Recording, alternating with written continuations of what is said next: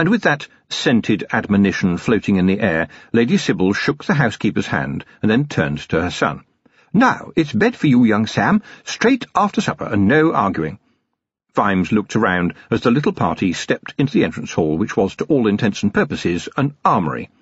It would always be an armoury in the eyes of any policeman, although, undoubtedly, to the ramkins who had put the swords, halberds, cutlasses, maces, pikes, and shields on every wall, the assemblage was no more than a bit of historical furniture.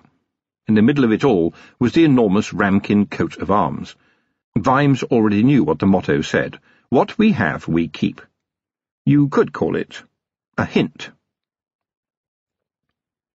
Soon afterwards, Lady Sybil was busy engaged in the huge laundry and ironing room with Purity the maid, whom Vimes had insisted she take on after the birth of young Sam, and who, both he and his wife believed, had an understanding with Willikins, although exactly what it was they understood remained speculation. The two women were engrossed in the feminine pastime of taking clothes out of some things and putting them into other things. This could go on for a long time, and included the ceremony of holding some things up to light and giving a sad little sigh. In the absence of anything else to do, Vimes headed back out to the magnificent flight of steps, where he lit a cigar. Sybil was adamant about no smoking in the house. A voice behind him said, You don't need to do that, sir. The hall has a rather good smoking room, including a clockwork air extractor, which is very posh, sir, believe me. You don't often see them. Vimes let Willikins lead the way. It was a pretty good smoking room, thought Vimes, although his first-hand experience of them was admittedly limited. The room included a large snooker table and, down below, a cellar with more alcohol than any reformed alcoholic should ever see. We did tell them I don't drink, didn't we, Willikins? Oh, yes, sir. Silver said that generally the hall finds it appropriate, I think his words were, to keep the cellar full in case of arrivals. Well, it seems to me to be a shame to pass up the opportunity, Willikins, so be my guest and pour yourself a drink. Willikins perceptibly recoiled. Oh, no, sir. I couldn't possibly do that. Why not, man? It's just not done, sir. I would be in the laughing stock of the League of Gentlemen's Gentlemen if I was so impertinent as to have a drink with my employer. It would be getting ideas about my station, sir. This offended Vimes to his shakily egalitarian core. It was tricky, to Vimes, all men were equal, but, well, obviously a sergeant wasn't as equal as a captain, and a captain wasn't as equal as a commander, and as for Corporal Nobby Nobbs, well, nobody could be the equal of Corporal Nobby Nobbs. He said, I know your station, Willikins, and it's about the same station as mine when the chips are down and the wounds have healed. Look, sir, said Willikins, almost pleading, just occasionally we have to follow some rules. So on this occasion I won't drink with you, it not being Hogswatch or the birth of an heir, which are accounted for under the rules, but instead I'll follow the acceptable alternative, which is to wait until you've gone to bed and drink half the bottle. Well, thought Vimes, we all have our funny little ways, although some of Willikins would not be funny if he was angry with you in a dark alley. But he brightened as he watched Willikins rummage through a well-stocked cocktail cabinet, meticulously dropping items into a glass shaker. Metal, in the circumstances, would not be appropriate or safe. It should not be possible to achieve the effects of alcohol in a drink without including alcohol, but among the skills that Willikins had learned, or possibly stolen, over the years, was the ability to mix out of common household ingredients a totally soft drink that nevertheless had very nearly everything you wanted in alcohol. Tabasco, cucumber, ginger, and chili were all in there somewhere, and beyond that it was best not to ask too many questions. Drink gloriously in hand, Vimes leaned back and said, Staff okay, Willikins? Willikins lowered his voice. Oh, they're skimming stuff off the top, sir, but nothing more than usual in my experience. Everyone sneaks something. It's the perk of the job and the way of the world.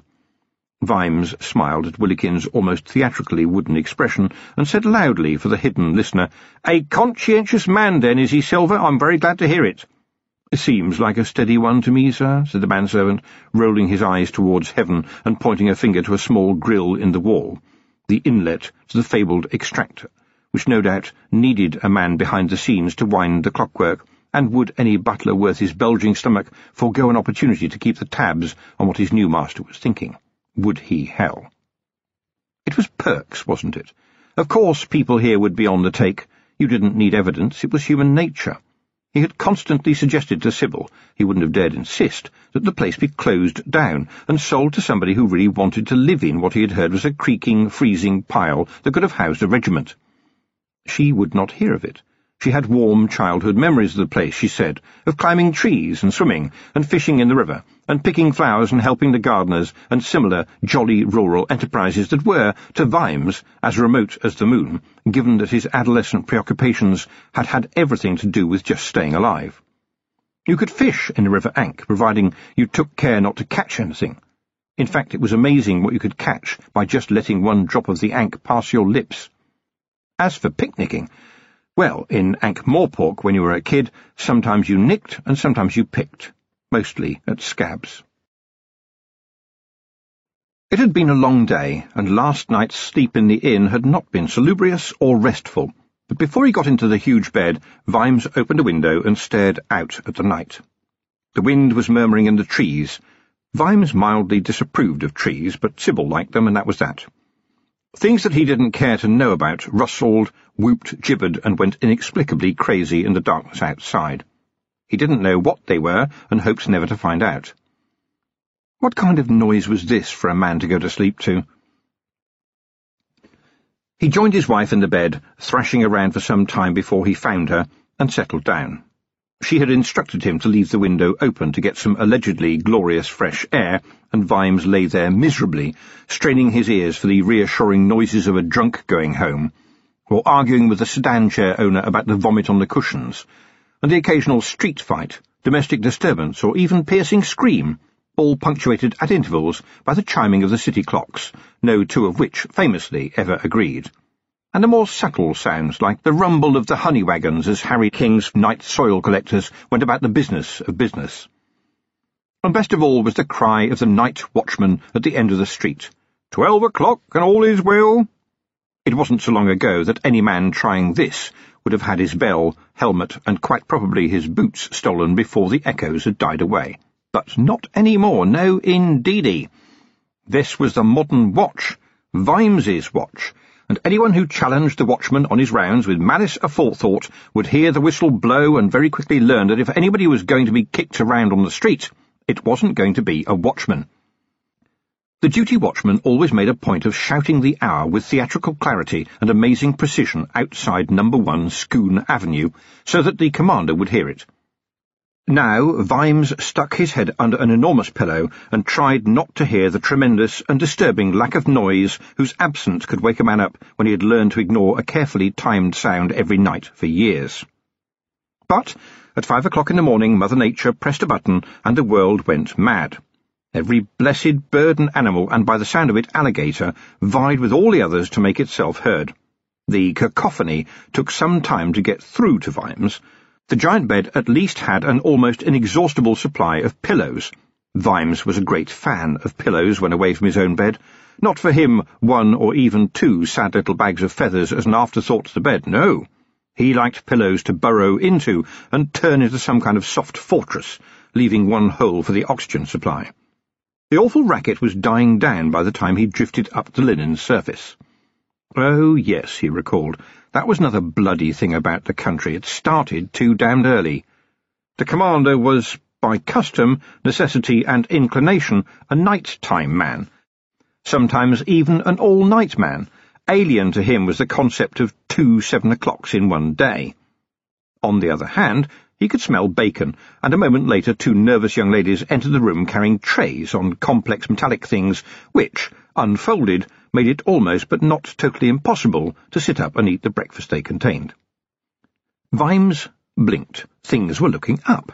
Usually, Sybil considered it her wifely duty to see to it that her husband lived forever, and was convinced that this happy state of affairs could be achieved by feeding him bowel-scouring nuts and grains and yoghurt, which to Vimes's mind was a type of cheese that wasn't trying hard enough. Then there was the sad adulteration of his mid-morning bacon, lettuce, and tomato snack.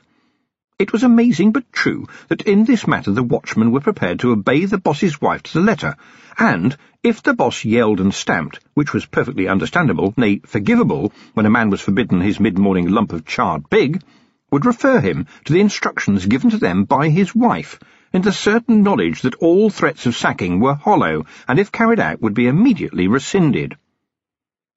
Now Sybil appeared among the pillows and said, You're on holiday, dear. What you could eat on holiday also included two fried eggs, just as he liked them, and a sausage, but not, unfortunately, the fried slice, which even on holiday was apparently still a sin. The coffee, however, was thick, black, and sweet. You slept very well, said Sybil, as Vimes stared at the unexpected largesse. He said, No, I didn't, dear. Not a wink, I assure you. Sam, you were snoring all night, I heard you. Vimes's grasp of successful husbandry prevented him from making any further comment except, Really? What I, dear? Oh, I am sorry. Sybil leafed through a small pile of pastel envelopes that had been inserted into her breakfast tray. Well, the news has got around, she said. The Duchess of Keepsake has invited us to a ball, Sir Henry and Lady Withering have invited us to a ball, and Lord and Lady Hangfinger have invited us to, yes, a ball. Well, said Vimes, that's a lot of... Don't you dare, Sam, his wife warned, and Vimes finished lamely, invitations.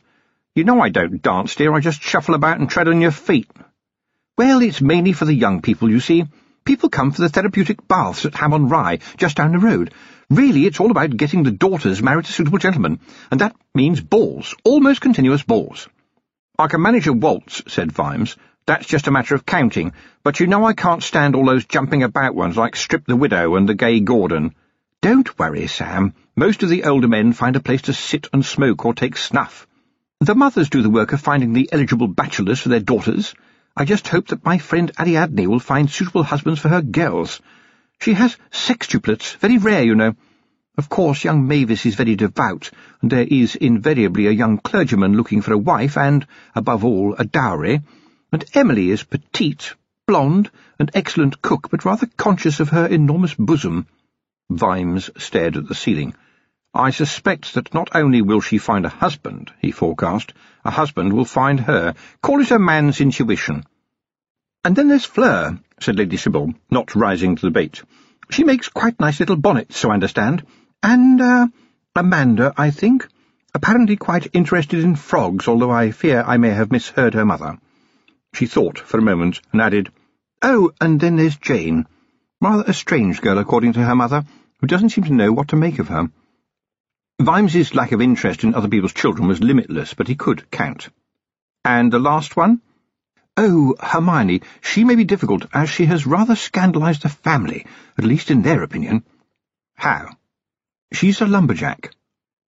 Vimes thought for a moment and said, Well, dear, it is a truth universally accepted that a man with a lot of wood must be in want of a wife who can handle a great big— Lady Sybil interrupted sharply. Sam Vimes, I believe that you intended to make an indelicate remark. I think you got there before me, said Vimes, grinning. You generally do, dear, admit it. You may be right, dear, she said, but that is only to forestall you from saying it aloud. After all, you are the Duke of Ankh, and widely regarded as Lord Vetinari's right-hand man, and that means a certain amount of decorum would be advisable, don't you think? To a bachelor, this would have appeared to be gentle advice.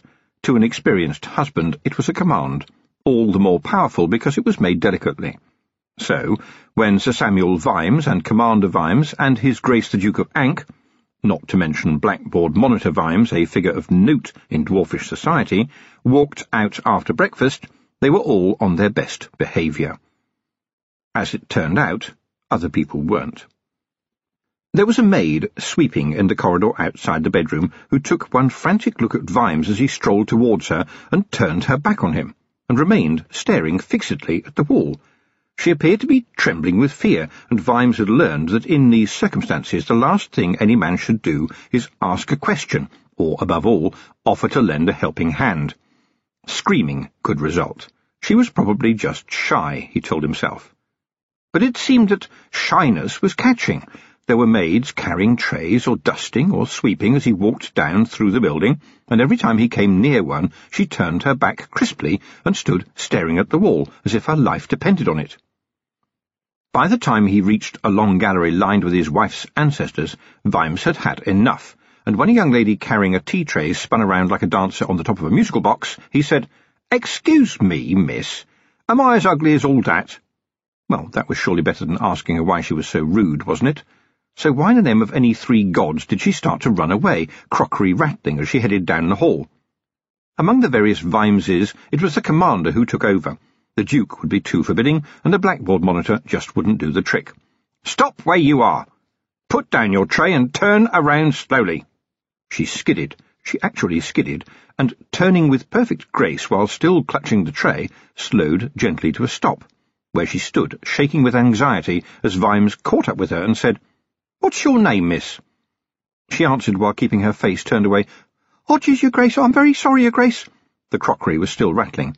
Look, said Vimes, I can't think with all that rattling going on. Just put it down carefully, will you? Nothing bad is going to happen to you, but I'd like to see who I'm talking to, thank you very much. The face turned reluctantly towards him. There, he said. Miss, er, Hodges, what is the matter? You don't have to run away from me, surely. Please, sir. And with that the girl headed for the nearest green baize door and vanished through it. It was at this point that Vimes realized that there was another maid only a little way behind him, practically camouflaged by her dark uniform and facing the wall and, indeed, trembling. She was surely a witness to all that had happened, so he walked carefully towards her and said, I don't want you to say anything. Just nod or shake your head when I ask you a question. Do you understand? There was a barely perceptible nod. Good. We make progress. Will you get into trouble if you say anything to me? Another microscopic nod. And is it likely that you'll get into trouble because I've talked to you? The maid, rather inventively, gave a shrug. And the other girl? Still with her back to him, the unseen girl stuck out her left hand with the thumb emphatically turned down. Thank you, said Vimes to the invisible informant. You've been very helpful. He walked thoughtfully back upstairs, through an avenue of turned backs, and was relieved to encounter Willikins in the laundry on the way. The Batman did not turn his back on Vimes, which was a relief. Willikins was an excellent butler and or gentleman's gentleman when the occasion required it, but in a long career he had also been an enthusiastic street fighter, and knew enough never to turn his back on anybody who could possibly have a weapon on them. He was folding shirts with the care and attention he might otherwise have marshalled for the neat cutting off of a defeated opponent's ear. When the cuffs of his own spotlessly clean jacket slid up a little, you could just see part of the tattoos on his arms, but not, fortunately, spell out anything they said. Vimes said, Willikins, what are the whirling housemaids all about? Willikins smiled. Old custom, sir. A reason to it, of course. There often is, if it sounds bloody stupid. No offence, Commander, but knowing you, I'd suggest that you let twirling housemaids spin until you've got the lie of the land, as it were. Besides, her ladyship and young Sam are in the nursery. A few minutes later, Vimes, after a certain amount of trial and error, walked into what was, in a musty kind of way, a paradise. Vimes had never had much in the way of relatives. Not many people are anxious to let it be known that their distant ancestor was a regicide. All that, of course, was history, and it amazed the new Duke of Ankh that the history books now lauded the memory of old Stoneface, the watchman who executed the evil bastard on the throne and had suddenly struck a blow for freedom and law. History is what you make it, he had learned, and Lord Vetinari was a man with the access to and the keys of a whole range of persuasive mechanisms left over, as luck would have it, from the regicide days, and currently still well oiled in the cellar. History is indeed what you make it, and Lord Vetinari could make it. Anything he wanted. And thus the dreadful killer of kings was miraculously gone. Never been there. You must be mistaken. Never heard of him. No such person. And replaced with the heroic, if tragically misunderstood, slayer of tyrants stone-faced Vimes, the famous ancestor of the highly respected His Grace the Duke of Ankh, Commander Sir Samuel Vimes. History was a wonderful thing. It moved like the sea, and Vimes was taken at the flood. Vimes's family had lived a generation at a time. There had never been heirlooms, family jewels, embroidered samplers stitched by a long-dead aunt, no interesting old urns found in Granny's attic, which you hoped that the bright young man who knew all about antiques would tell you was worth a thousand dollars, so that you could burst with smugness. And there was absolutely no money, only a certain amount of unpaid debt. But here in the playroom, neatly stacked, were generations of toys and games, some of them a little worn from long usage, particularly the rocking horse, which was practically life-size and had a real leather saddle with trappings made from, Vimes discovered to his incredulity by rubbing them with a finger, genuine silver. There was also a fort, big enough for a kid to stand in and defend, and a variety of child-size siege weapons to assault it, possibly with the help of boxes and boxes of lead soldiers, all painted in the correct regimental colours and in fine detail. For two pins, Vimes would have got down on hands and knees and played with them there and then. There were model yachts and a teddy bear so big that for one horrible moment Vimes wondered whether it was the real one, stuffed. There were catapults and boomerangs and gliders, and in the middle of all this, young Sam stood paralysed, almost in tears with the knowledge that no matter how hard he tried, he just couldn't play with everything all at once. It was a far cry from the Vimes childhood and playing poo sticks with real poo. While the apple of their eyes tentatively straddled the rocking horse, which had frighteningly big teeth, Vimes told his wife about the objectionable spinning housemaids. She simply shrugged and said, It's what they do, dear. It's what they're used to. How can you say that? It's so demeaning. Lady Sybil had developed a totally calm and understanding tone of voice when dealing with her husband. That's because, technically speaking, they are demeaned. They spend a lot of time serving people who are a lot more important than they are. And you are right at the top of the list, dear. But I don't think I'm more important than them, Vimes snapped. I think I know what you're saying, and it does you credit, it really does, said Sybil. But what you actually said was nonsense. You are a duke, a commander of City Watch, and— She paused. A blackboard monitor, said Vimes automatically. Yes, Sam, the highest honour that the King of the Dwarfs can bestow. Sybil's eyes glittered. Blackboard monitor Vimes, one who can erase the writings, somebody who can rub out what is there. That's you, Sam, and if you were killed, the chanceries of the world would be in uproar, and, Sam, regrettably, they would not be perturbed at the death of a housemaid. She held up a hand, because he'd opened his mouth, and added, I know you would be, Sam, but wonderful girls though I'm sure they are, I fear that if they were to die, a family, and perhaps a young man would be inconsolable, and the rest of the world would never know. And you, Sam, know that is true. However, if you were ever murdered, dread the thought, and indeed I do every time you go out on duty, not only Ankh-Morpork, but the world would hear about it instantly. Wars might start, and I suspect that Vetinari's position might become a little dangerous.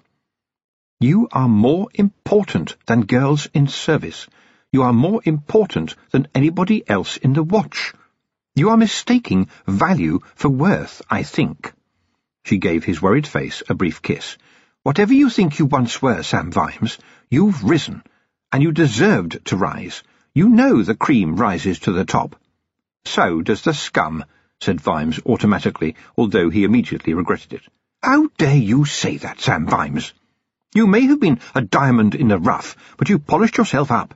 And however you cut it, husband of mine, although you are no longer a man of the people, it certainly seems to me that you are a man for the people, and I think the people are far better off for that. Do you hear? Young Sam looked up adoringly at his father, while the rocking horse rocked into a gallop. Between son and spouse, Vimes never had a chance. He looked so crestfallen that Lady Sybil, as wives do, tried a little consolation. After all, Sam, you expect your men to get on with their duties, don't you? Likewise, the housekeeper expects the girls to get on with theirs. That's quite different, really it is. Coppers watch people, and I've never told them that they can't pass the time of day with somebody. After all, that somebody might provide useful information.